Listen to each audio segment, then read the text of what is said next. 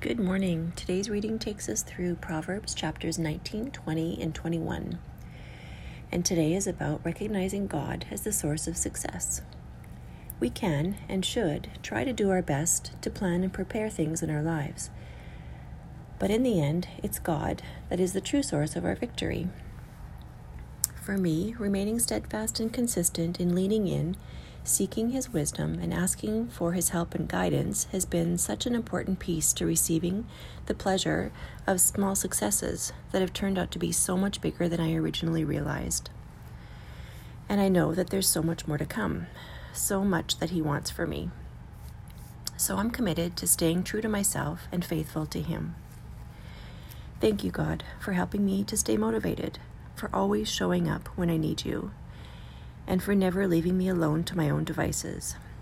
Show me new ways that I can honor you, and I promise to do my best to show up and serve. Thank you, Jesus. Amen.